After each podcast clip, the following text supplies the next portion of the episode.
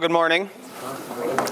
Welcome to our Sunday school class. We are working our way towards exegeting the book of Philemon. And by book, maybe it's more appropriately called a letter uh, or even a paragraph than it is a whole book. But nonetheless, we will eventually get our ways, uh, find our way into that letter.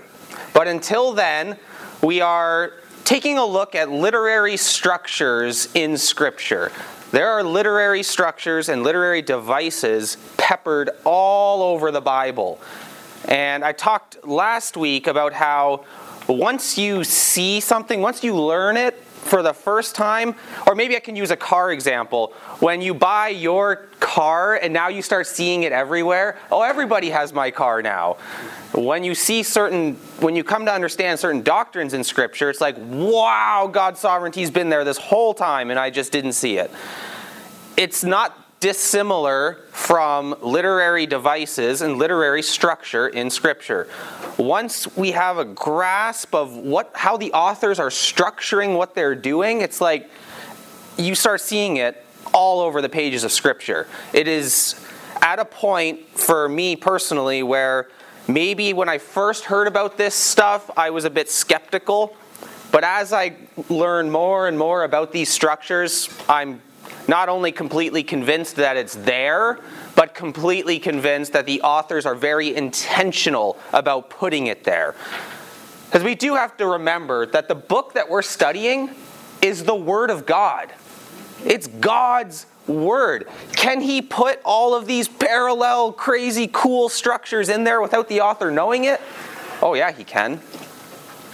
But at the same time, these authors were very talented in the literary styles of their day. Think about a talented writer who you might read today. If you read a certain novel from a very gifted writer, you would expect a certain level of uh, talent into what they do. There's a standard you would expect them to meet. If it was sloppy writing, you would be able to tell probably if it's sloppy writing in a novel. Well, biblical writing is not sloppy. It is intentional, it is purposeful, there's designs to it, and they are following some of the common structures of their day.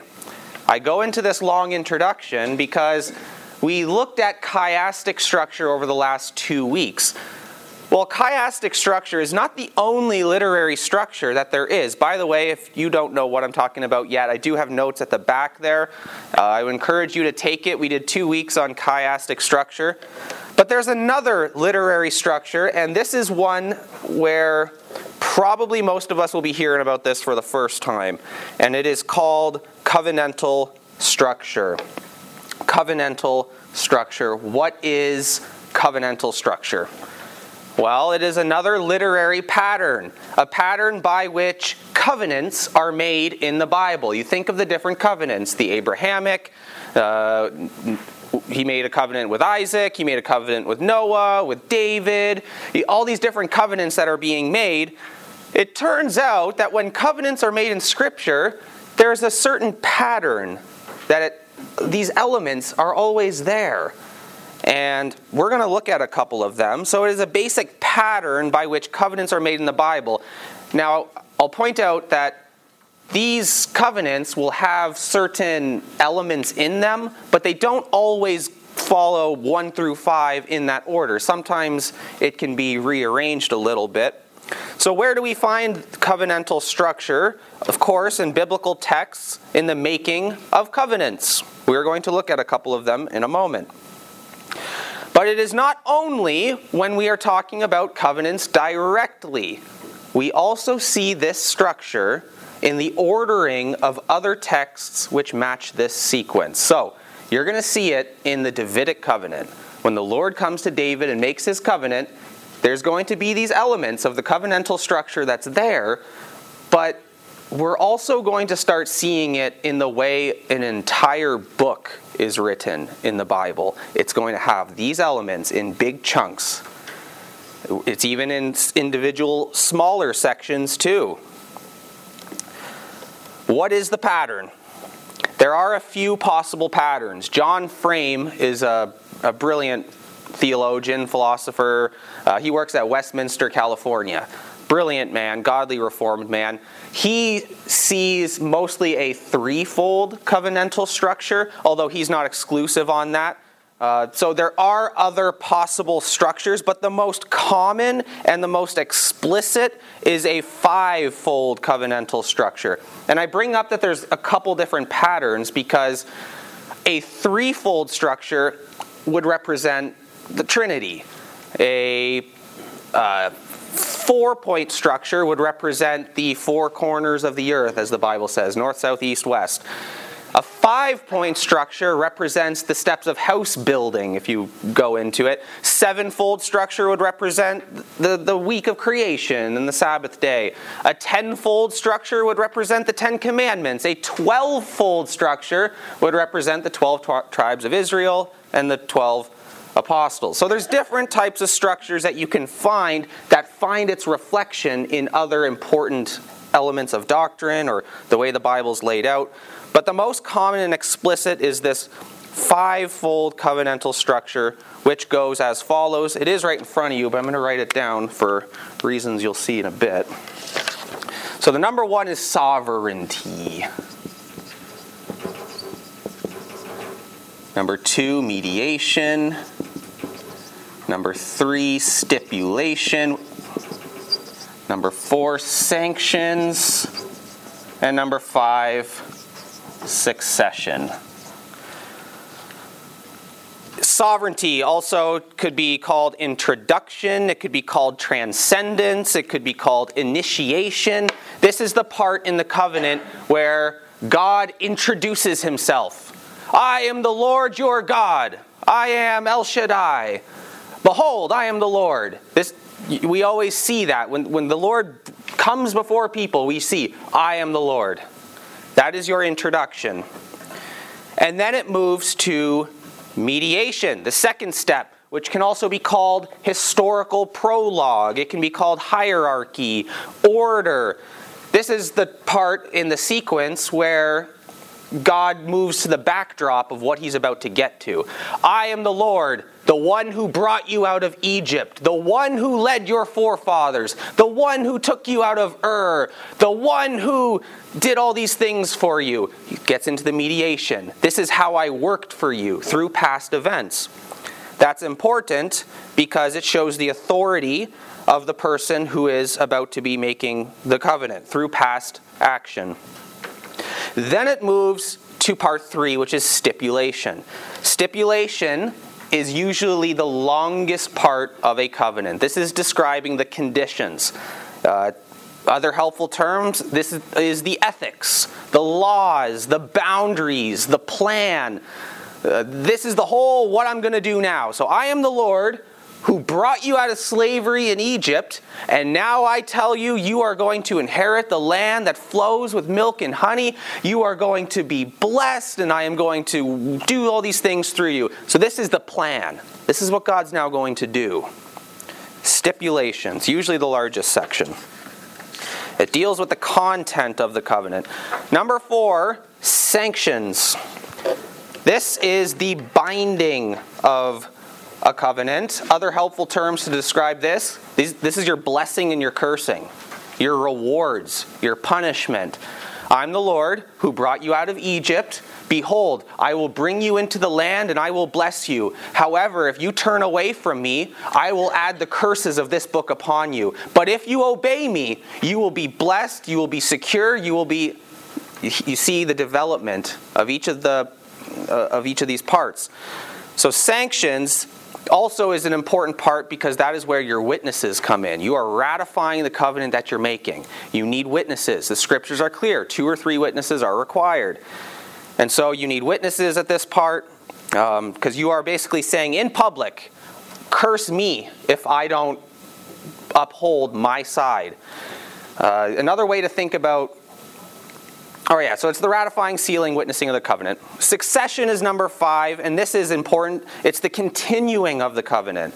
Other words to describe this is continuity and procession. I am the Lord, the one who brought you out of Egypt. Behold, I'm bringing you to a new land where you will be highly blessed. If you turn away from me, you will be cursed. If you obey me, you will be blessed. And this promise is not just for you, but for future generations, your children and your children after them. This is a pattern. Is it already ringing in the back of your head when you read covenants through Scripture that it usually goes in that type of pattern? Although there will be a lot of other words in the middle of that. This ensures the covenant's lasting value, most often as it relates to children and the next generation. Let's find some examples. If you could turn to Genesis chapter 15. Uh, I won't be going through all of these examples, probably three of them. In Genesis 15, the Lord is going to show up to Abram, 15:1 After these things the word of the Lord came to Abram in a vision. Fear not Abram, I am your shield. Your reward shall be very great. I want to point out now, right in the beginning of this particular covenant, and it's not just this one, God gives promise before he's going to start bringing in law, stipulation. He, he gives promise first. That's an important point. But Abram said, O Lord God, what will you give me? For I continue childless, and the heir of my house is Eliezer of Damascus. And Abram said, Behold, you have given me no offspring, and a member of my household will be my heir. And behold, the word of the Lord came to him This man shall not be your heir, your own very son shall be your heir. And he brought him outside and said, Look toward heaven and number the stars if you are able to number them. And he said to him, So shall your offspring be. And he believed the Lord, and he counted it to him as righteousness. Now we're going to start paying attention to our structure, although we're already seeing some of the elements in what's been said. And he said to him, I am the Lord. Introduction. That's your introduction to the sovereign. Covenants are made between sovereigns, people, God, and image bearers of God. It's not between a person and a cat, a person and a tree. You make covenants between sovereigns. And I don't mean sovereign as though we're sovereign like God is sovereign, I just mean as individual entities. I am the Lord who brought you out from Ur of the Chaldeans to give you this land to possess. You're actually already seeing three parts just in that one sentence. I am the Lord, no, that's introduction, who brought you from Ur of the Chaldeans, there's your mediation, to give you this land to possess. Stipulation, you're already at three. But he said, O Lord God, how am I to know that I shall possess it? He said to him, Bring me a heifer three years old, a female goat three years old, a ram three years old, a turtle dove, and a young pigeon. This is all because we're going to move to sanctions in a bit. And he brought him all these, cut them in half, and laid each over against the other. But he did not cut the birds in half. And when birds of prey came down on the carcasses, Abram drove them away. I'd love to talk about that, but not for our purposes today. As the sun was going down, a deep sleep fell on Abram. And behold, dreadful and great darkness fell upon him. That's supposed to take you back to Adam, by the way, in the garden before Eve was made. I need to stay on my text. Um, uh, where am I? 13. Then the Lord said to Abraham, Know for certain that your offspring will be sojourners in a land that is not theirs, and will be servants there, and they will be afflicted for 400 years. But I will bring judgment on the nation that they serve. We're moving into sanctions. And afterwards they shall come out with great possessions blessing, cursing. As for you, you shall go to your fathers in peace. You shall be buried in a good old age, and they shall come back here in the fourth generation, for the iniquity of the Amorites is not yet complete. When the sun had gone down and it was dark, behold, a smoking fire pot and a flaming torch passed between these pieces. Okay, these are representing the presence of God. He's representing his presence in the pot and in the torch. I've already mentioned why is it important? Abram's asleep. Why is it important that there needs to be a torch and a pot? Any ideas? Why, why can't God just say, all right, the covenant's made, it's ratified? Why does he have to do this? sign? Signs. For us to learn from, to, to see how he symbolizes his presence. Yeah, we can be helped by that. There's one primary reason.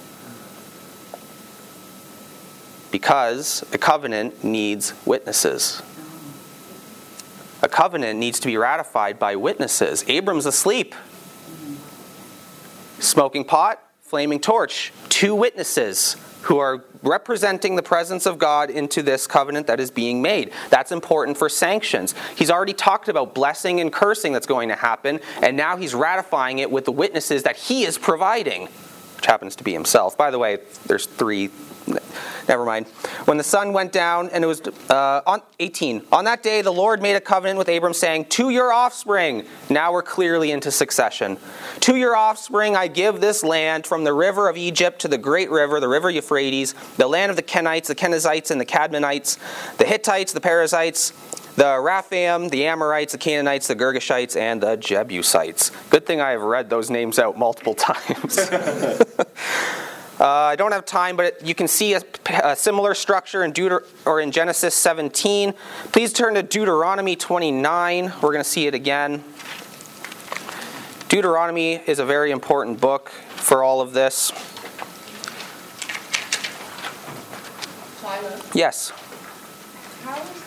How is the the pot witnesses? Like, when you say witnesses, I think of like people. Yep. Or, you know, like actual, someone who can verify something and Mhm. understand how fire and pot can ver- verify that covenant. There's signs of witnesses, but really what's going on there is God is swearing by himself. Uh, the whole point of the cut carcasses and all of that, and the, the, the God's presence going through it, is essentially what happens to these beasts, to these carved animals, that happens to me if I don't hold my side of the covenant. God is holding himself to be split in half. And this is hard for us to understand, but he like basically this happens to me if I don't fulfill my covenant. So he's representing witnesses with the pot and the and the torch because he can't bring somebody higher than himself to witness this thing. So he witnesses through himself through these symbols that we can read. Does he have to do this? Uh, for the sake of the law that he is making with the people, yes, because he will tell them you need two, two or three witnesses for a lot of different things but especially in a covenant. He couldn't bring anybody else to swear by in this covenant but himself. And so they're representations of his presence, really. Um, and yeah, there's possible Trinity references there too. And so then it's not, then you have the Holy Spirit involved and the Father. You have your two witnesses right there. Deuteronomy 29 the covenant renewed in Moab is what it is titled as. Notice how often, by the way, the covenant is going to be renewed. So often. Like the covenant's already been made, but we're just going to have it renewed every so often. We're going to keep on renewing this thing. Verse 1 These are the words of the covenant that the Lord commanded Moses to make with the people of Israel in the land of Moab, besides the covenant that he had made with them at Horeb. And Moses summoned all Israel and said to them, you have seen all that the Lord did before your eyes in the land of Egypt. Already we have introduction, sovereignty, the Lord did for you, the other party in the covenant. What he did in Egypt to Pharaoh and to his servants of all the land, the great trials that your eyes saw, the signs, those great wonders. See, before he gets to the content of the covenant, he's showing that God's been mediating for them this whole time. How, what's the backdrop to all of this? Four, but to this day, the Lord has not given you a heart to understand, or eyes to see, or ears to hear.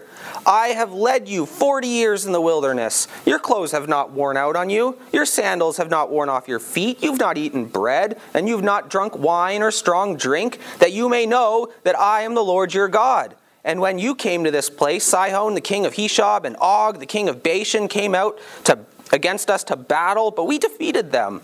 We took their land and gave it for an inheritance to the Reubenites, the Gadites, and the half tribe, the Manassites. Therefore, keep the words of this covenant and do them, that you may prosper in all that you do. Are you seeing some of these? Seeing some of these titles getting into there, the, the structure of a covenant. You are standing today, all of you, before the Lord, the heads of your tribes, the elders, your officers, all the men of Israel, your little ones. That's where you're talking about succession again.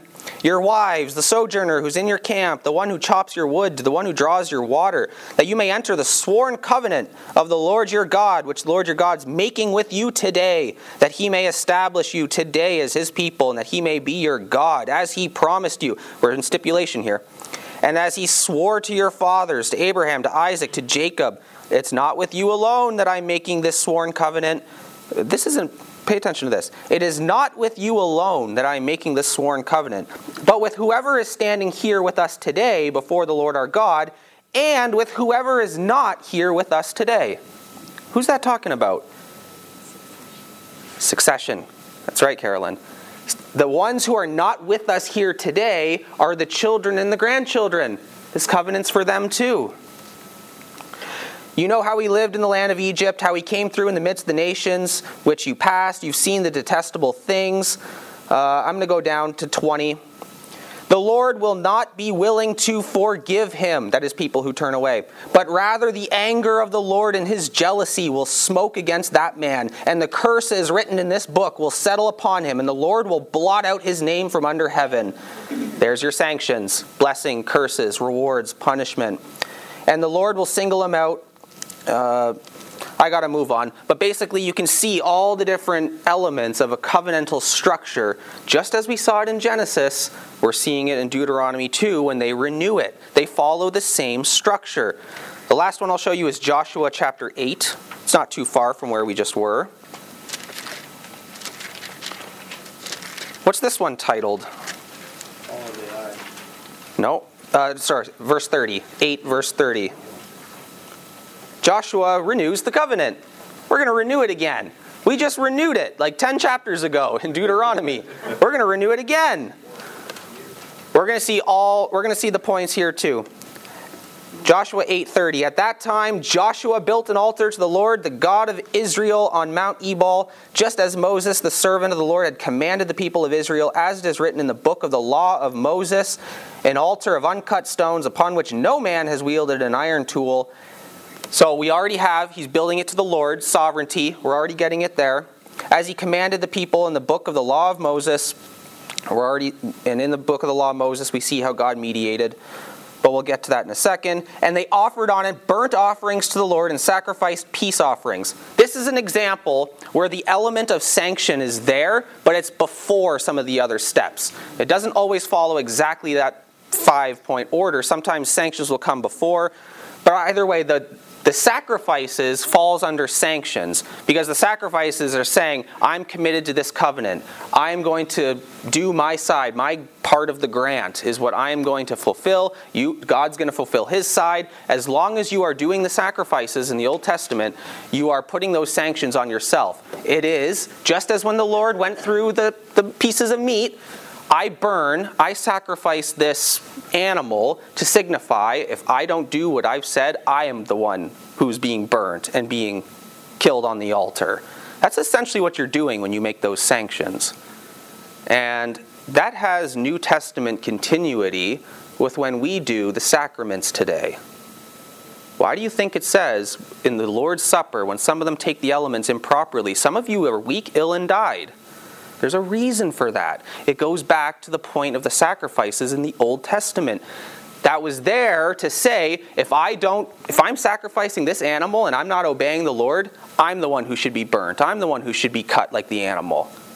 When I take the Lord's supper in an unworthy manner that I am not truly a believer, the Lord condemnation come upon me. Let me drink bitter wine, wine that destroys my stomach, the bread of condemnation.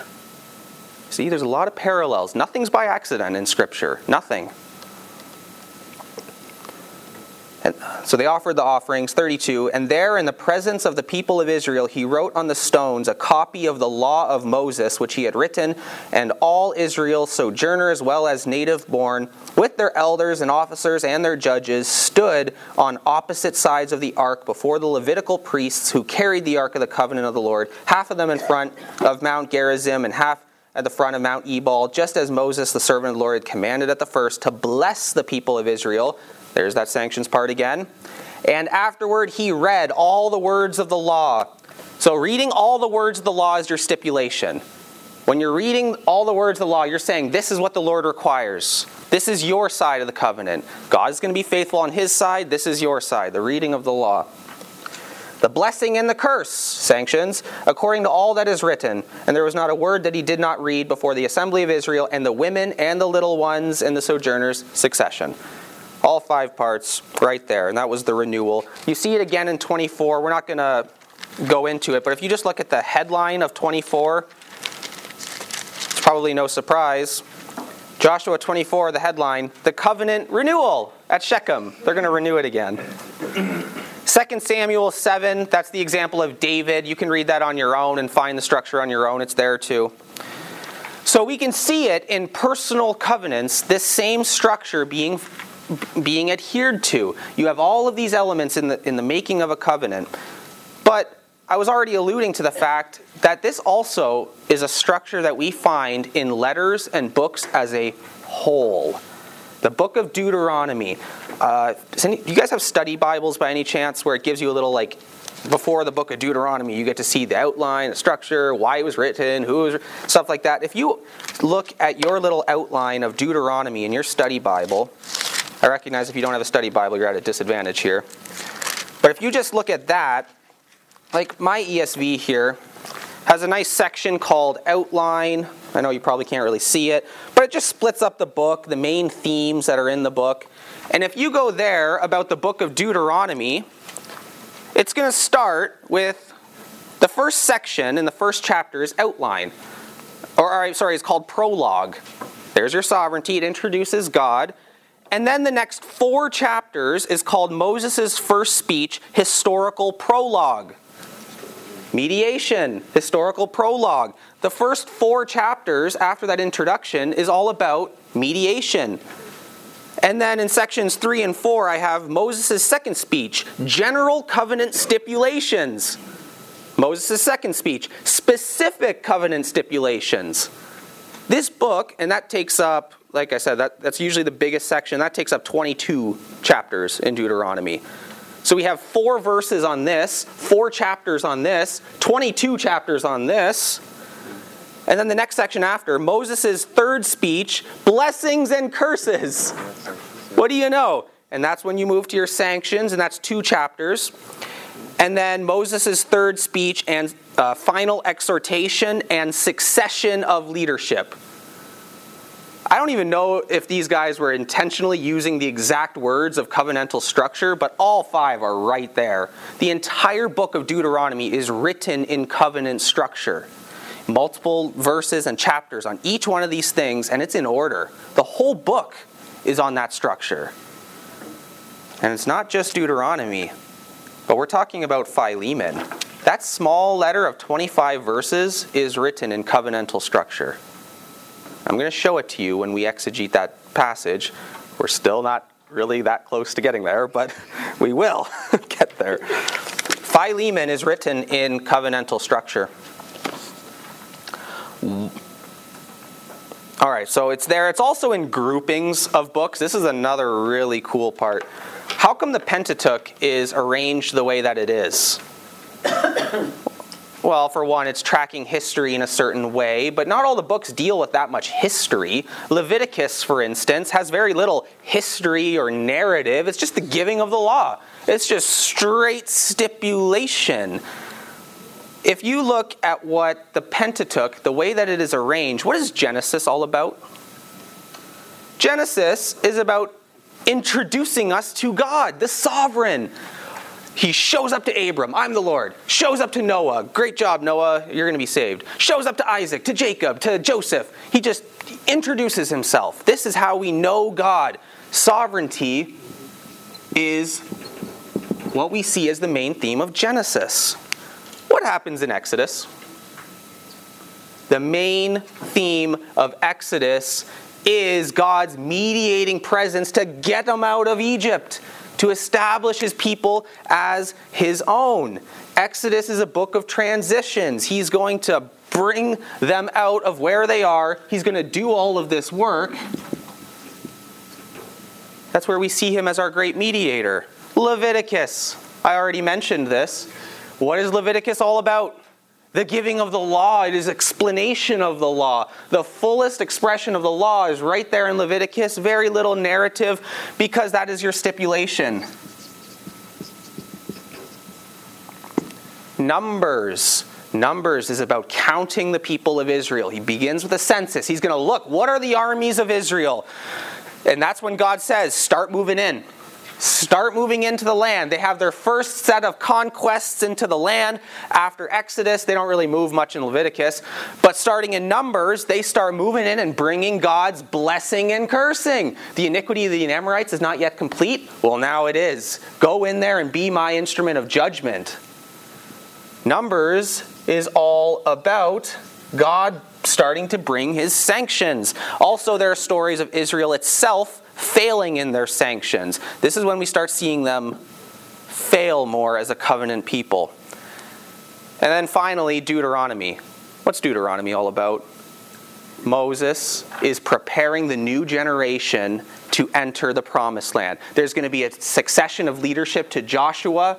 He's giving his final speeches to them. God saying, uh, You're, you're about to die. Uh, Joshua's going to go ahead, pass it on to Joshua. The book of Deuteronomy is all about succession. The way the Pentateuch is arranged is in covenantal structure. It's not just the Pentateuch, though. Have you ever thought about why the Gospels and Acts are arranged the way that they are? For example, Luke writes Luke and he writes Acts. They even go right after each other. Why are they not beside each other? There's a reason for it. There's actually two reasons. One, we have the synoptic gospels Matthew, Mark, Luke, or uh, yeah, Matthew, Mark, Luke, and it's believed that they all had access to each other's writings and um, and all of that. And then John is kind of dealing with something else, so we set it up like that, and then we have to throw Acts on after. It's it disjoints, but you know, that's the way we did it. But the other reason I believe is because it follows covenantal structure as well. And I don't have time to get fully into it, but if you look at the the, the points of those five books of the New Testament, the way that it starts, what is Matthew, for instance, all about? Matthew is presenting us Christ the King. This is where we have that talk about what is truth, where he shows that he is a king. He's bringing his kingdom in. It is the sovereignty. I would love to show it, but I got to move on. It's all about showing Christ as king, the sovereign. Mark. Mark is all about Jesus was doing this. Then immediately he's going to do this. And now he's going to go help this person. Now he's going to cast out this demon. And now he's going to feed these people constantly his mediating presence and work amongst the people. He doesn't have time to expand on all of this stuff. He's just going, going, going. It shows him as the servant of God, submitting to his will. It's mediation is what he's primarily doing in the book of Mark. Stipulation, the Gospel of Luke. This is where we get the biggest exposition of Christ as a man. We see him so much as the Son of Man in Luke, that he is going because he is the man who fulfills the law. Luke is so focused on the humanity of Jesus because he's the one who could fulfill every stipulation of the law. He's more focused on that than anybody else is. We see him as the perfect man in Luke. And what do we see in John? The exact other side of the coin. John is concerned with showing Christ as the divine, this divine judge, the giver of eternal life, like John 3. That's where we get that. The one who holds eternal life and gives it, the one who gives out blessing and curses. He is the divine judge. That's the big point of the book of, or the gospel of John, the sanction of God, the, the divine judge who is going to give everything out at the end of the day. And then finally, probably the most obvious one is Acts. What is Acts all about? The next generation, the first apostles going out, the first disciples going out, spreading the church all around the Mediterranean and the empire. That's all about succession. And then establishing churches, establishing elders. It's all about the succession of the church. Is this blowing your mind or are you bored out of your mind? it's one of the two. I love this stuff anyway. So we see this covenant structure even in the groupings of books. If you look at the you don't have to turn there, but the book of Psalms is also split up as five books. I'd have to do more research into if that follows the, the outline. It might, but that one didn't seem to fit as clearly the first time I looked at it. There's also a parallel structure of the covenantal structure in the Ten Commandments. I'm going to have to do this relatively quickly. And then next week we'll just carry on with where we left off in our notes. But if you take the Ten Commandments, they are actually organized in a parallel structure. The first commandment the first commandment is about how God and God alone is to be worshiped. That's commandment number 1. He introduces himself as a sovereign God the Lord is alone to be affirmed as transcendent. It, infer, it affirms the integrity of God, the holiness of God. Men are to be holy as God is holy. This means we are to have integrity in ourselves and integrity for other human beings. So God introduces his integrity in number one and tells us what law does he tell us to respect the integrity of life in other people? Commandment number six Thou shalt not murder. One and six follow this part of the structure respect the sovereignty of others. Second commandment is all about how the Lord alone is to be worshiped in this specific way.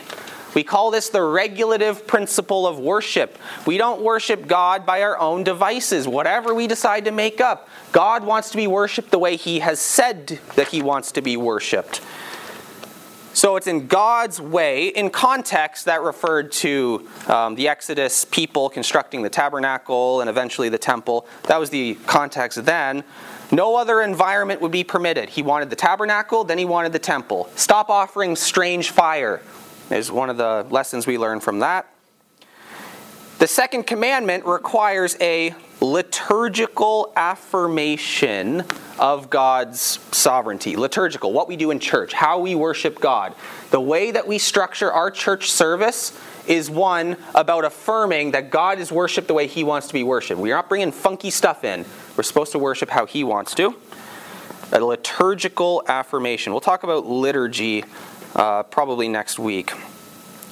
And so th- that, that's all about affirming God's transcendence in all of life. It prohibits covenantal idolatry. We are not to go to other gods and worship them or even worship God the way He doesn't want to be worshiped.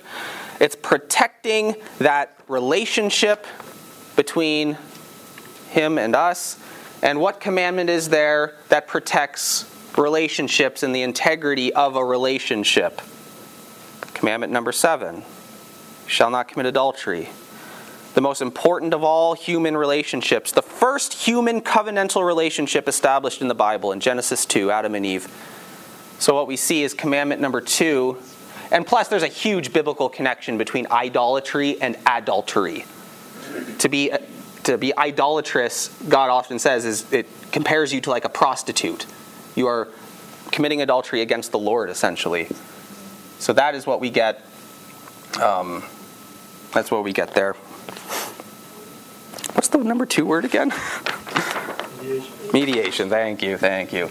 Mediating the relationship between the between those people. The third commandment God's name is to be worn with power, not in vanity. Um, ultimately, the kingdom that God gave to Israel, this is, an import, this is important to hear. The land that God gave to Israel was the land of Canaan, but ultimately what it was what he was doing was incorporating people into his body, which is the church. They didn't call it the church, but it was the gathering of the people. So in the New Testament, we're not gathering around Jewish synagogues and temples, but all people are being incorporated into his body out of his people, taking it into his name. Christ Ian. We take ourselves into the name of Christ. We get clothed in his name. We're to obey his laws then. To not wear God's name in vanity is equivalent to not trying to maintain the grant of the kingdom. If you're going to be loose with God's name, you're going to be loose with how you interact with Him, with how you represent Him. You are essentially turning on your side of the grant of the covenant. I'm wearing this name with vanity, and in the good sense of vanity, not the bad sense of vanity. But I am going to wear His name in power, not um, not in a bad way. And so, the, God says He will not hold a man guiltless who wears His name emptily. Uh, that's one of the threats that's right there in the law. He will not hold you guiltless if you take his name in vain. And so we cannot be judicially guiltless before God if we cannot honor and respect his name. That's really getting to the grant of the covenant that is being made. We're going to fulfill our side and wear you in a good way. Full obedience is necessary to maintain the grant of the kingdom which we can't do. That's why we need Christ. But that was the major theme in Leviticus. That's a big theme in Luke. And that connects pretty well with number eight. And commandment number eight is thou shalt not steal. Thou shalt not steal is respecting the grants that God has given to others. He has given them certain property. He has granted them certain things. As you are to maintain the grant of having God's name, you are to respect the property that He has granted to others. You're not to take from them. And so we see a connection there. And then speeding up a little bit. Number four is about Sabbath keeping. The Sabbath of the day of the Lord, it's the time of the implementation of sanctions. I already mentioned before the connection between sacrificing and our sacraments that we do today. On the Lord's Day, we are essentially coming before God and inviting Him to evaluate us. I brought up before, notice how many times it says covenant renewal. The covenant was renewed. The covenant was renewed. In a symbolic sense, every time we gather on Lord's Day, we are renewing the covenant that we make with God. We're renewing it. I'm going to explain that. I won't have time to explain it today, but every part of our liturgy is set up actually in this style as well, and most Reformed churches do, where we follow this covenant, the structure of the covenant, where we are basically inviting God's sanctions upon us, the blessing and the curses. We get blessed when we take the Lord's Supper in a right way. We get cursed if we take it in a wrong way. We are blessed when we see baptisms and when we're personally baptized, and it is a curse upon a people to not be doing baptism. When we come, we are essentially telling God, I'm done laboring of my work, my work for this week. Now come and judge my works for this week, Lord. Come, I bring myself to you. Judge what you see. I'm renewing the covenant with you. It's our day to go to God for evaluation. And that is what was highlighted in the book of Numbers again before. Coming to be evaluated for judgment. In a symbolic and spiritual sense, that's what we do on Lord's Day. Come evaluate me. Bring your blessing. And we're also blessed through the means of grace as a whole word and sacrament. Hearing the word is an objective blessing. I said I was going to speed up and I didn't. My apologies. And then the ninth commandment is forbidding false witness. So we said before a big theme about the sanctions part is having witnesses for what you do. When we come on the Lord's Day, you're not a church if you're just by yourself. That's not a church gathering. A church gathering requires the body, requires witnesses. And just as when in the ninth commandment, you are not to spread false witness. Witnessing is a big part of the sanctions part of a covenant. And so that's the connection there, not to be a false witness. And then finally, and we'll close with this Commandment number five God has turned over his kingdom to subordinate stewards, mothers, fathers, pastors, deacons, elders. God turns his kingdom over to subordinate stewards, that they are to be respected. That, of course, was highlighted in Deuteronomy, in the book of Acts, all about moving it on, stewardship of the next, the next people. And so the fifth commandment turns all of that over. Similarly, in the 10th commandment, when we are forbidden to covet, when you start desiring what God has given to others, uh, their wife, their land, their animals, their whatever that God has given them, you are breaking the continuity part. God's given them land, and there's a lot of inheritance laws there. Like that is for the blessing of their family and their next generation, the children who come after them, all the things that they have. You start coveting what other people have, you're essentially coming after the blessing for those people's children one day. We don't like to think about it like that all the time.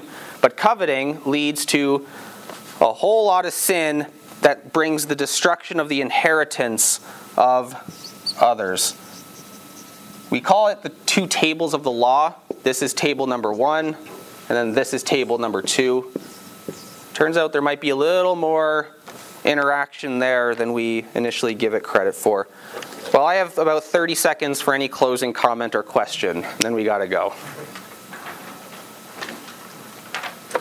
Um, if we think we see a covenantal structure, but it's out of order, does it still work? Yeah, I think it does work. Um, that's what we saw in the Joshua one when they started bringing some sacrifices. He mentioned the sacrifices earlier in the passage. He could have just as easily mentioned the sacrifices later, but the sacrifices was corresponding with sanctions, slightly out of order, but you're still getting all the elements of the structure. Usually it does follow, though, one by one. Let's pray. Thank you, Lord, for your scriptures. Thank you for your word that you have left them for us to learn of you and to obey you. Let us now obey you with joyful hearts in this worship service. Amen.